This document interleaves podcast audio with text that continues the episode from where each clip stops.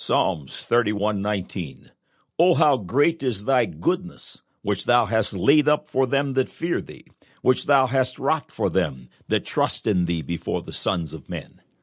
The great goodness of God is extended to all who make a covenant by sacrifice. In essence it is the sacrifice of one's life unto Christ.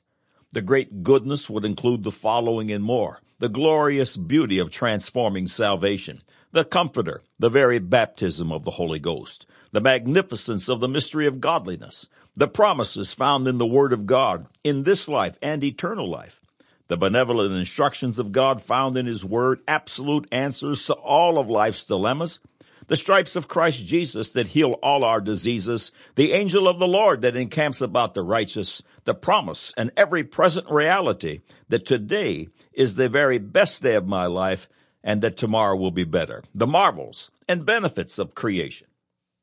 Have you yet to discover the very fountain of life? Have you been born again, this time of the Spirit? Click on the Further with Jesus for simple instructions for instant entry into the kingdom of God. You will discover the great goodness of God. Now for today's subject. God said, Numbers chapter 21 verses 8 and 9. And the Lord said unto Moses, Make thee a fiery serpent, and set it upon a pole. And it shall come to pass that every one that is bitten, when he looketh upon it, shall live. And Moses made a serpent of brass, and put it upon a pole. And it came to pass that if a serpent had bitten any man, when he beheld the serpent of brass, he lived. God said, 2 Kings 18 verse 4, he removed the high places and brake the images and cut down the groves and brake in pieces the brazen serpent that Moses had made. For unto those days the children of Israel did burn incense to it, and he called it Nehushtan. Man said, Bible accounts are not reliable, nor are they certified by secular history. They are simply religious tales passed down from generation to generation. Now the record. In the entire history of man, no book has been so honored and revered, and no book so reviled and defamed as the Holy Bible.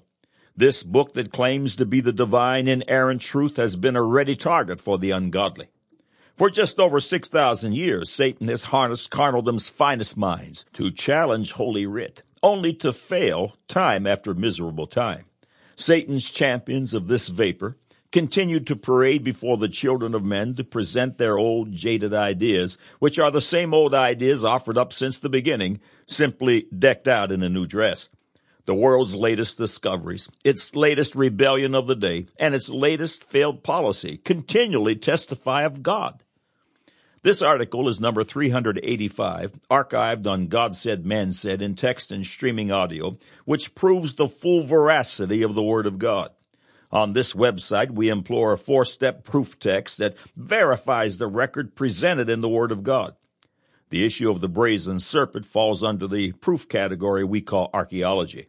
In this category, archaeology, paleontology, and ancient history are employed to prove that the Bible's historic record is true without exception, even to the most challenged and ridiculed accounts. The proof is staggering. Subjects such as a 6,000 year old creation, the Garden of Eden, Adam and Eve, the serpent, giants, Noah, confounding the languages at Babel, Abraham, Sodom and Gomorrah, fire breathing dinosaurs, dragons, Jonah and the whale, and so much more are certified to be true. The word of God commands in 1 Thessalonians 5:18, "In everything give thanks, for this is the will of God in Christ Jesus concerning you." In everything. What a magnificent idea. This marvelous position is enjoyed when we walk before God in faith and obedience. In Numbers chapter 21 verses 5 through 9, Israel is far, far from this principle. It reads, And the people spake against God and against Moses, Wherefore have ye brought us up out of Egypt to die in the wilderness? For there is no bread, neither is there any water, and our soul loatheth this light bread. And the Lord sent fiery serpents among the people, and they did bite the people, and much people of Israel died. Therefore the people came to Moses and said, We have sinned, for we have spoken against the Lord and against thee. Pray unto the Lord that he take away the serpents from us. And Moses prayed for the people.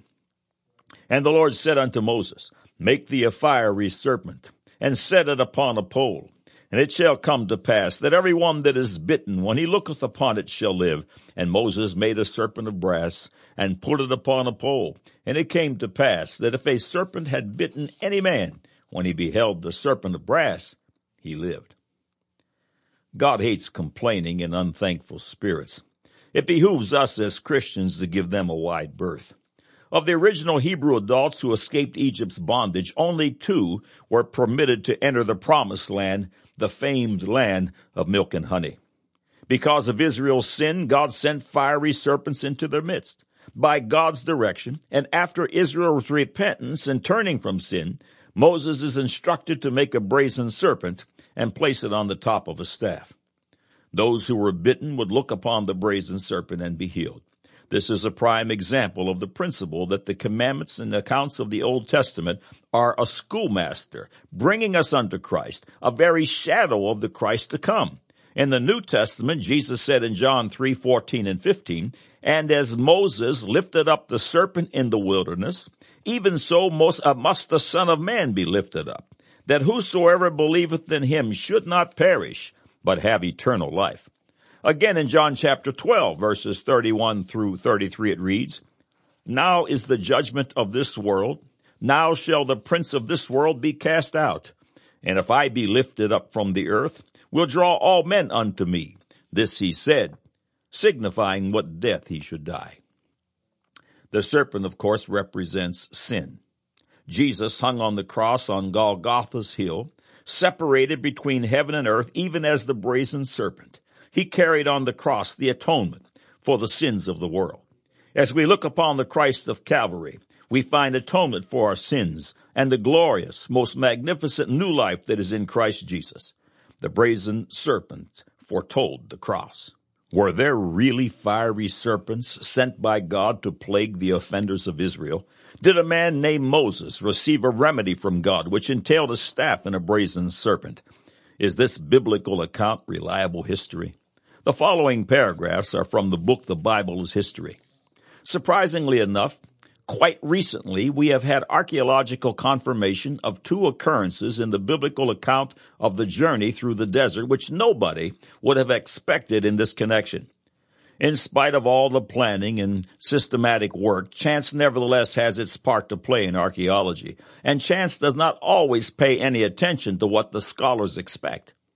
In this case, it enabled the Israeli archaeologist Beno Rothenberg to discover a serpent of brass and a tabernacle in the copper mine area of Timnah. The serpent of brass is a serpent idol to which magical powers were attributed. Numbers chapter 21 verse 9.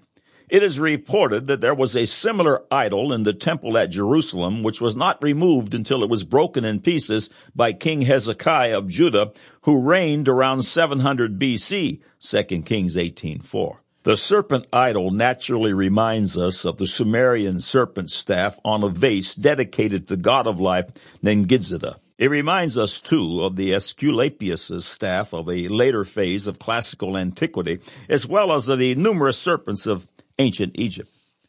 Already at the beginning of this century, a German scholar, H. Gressmann, had asserted that the brazen serpent in the Bible must have been taken over from the Midianites with whom the Israelites were in contact during the journey through the desert. According to the Bible, the Midianites were descended from Abraham's wife Keturah. That's in Genesis 25 verses 2 through 6. In Reuel or Jethro a priest of the Midianites, who was the father-in-law, advisor, and co-celebrant before the Lord of Moses. The Israelites were supposed to owe the strange cult of the brazen serpent to Reuel. It is not without a touch of dramatic effect that we note that it was at an archaeological site showing signs of Midianite occupation that Beno Rothenberg found an idol in the form of a brazen serpent, five inches in length and partly decorated with gold as though this uh, sensational confirmation of an important part of the biblical accounts of the journey through the desert, which have been the object of so much discussion, were not enough. This small bronze serpent was found in the Holy of Holies of a tabernacle. End of quote. Moses, the brazen serpent, archaeology says yes. God said Numbers 21 verses 8 through 9, and the Lord said unto Moses, Make thee a fiery serpent and set it upon a pole.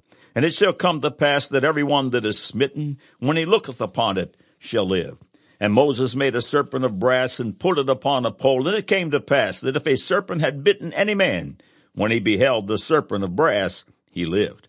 God said, 2 Kings 18:4, He removed the high places and break the images and cut down the groves and break in pieces the brazen serpent that Moses had made. For unto those days the children of Israel did burn incense to it, and he called it Nehushtan.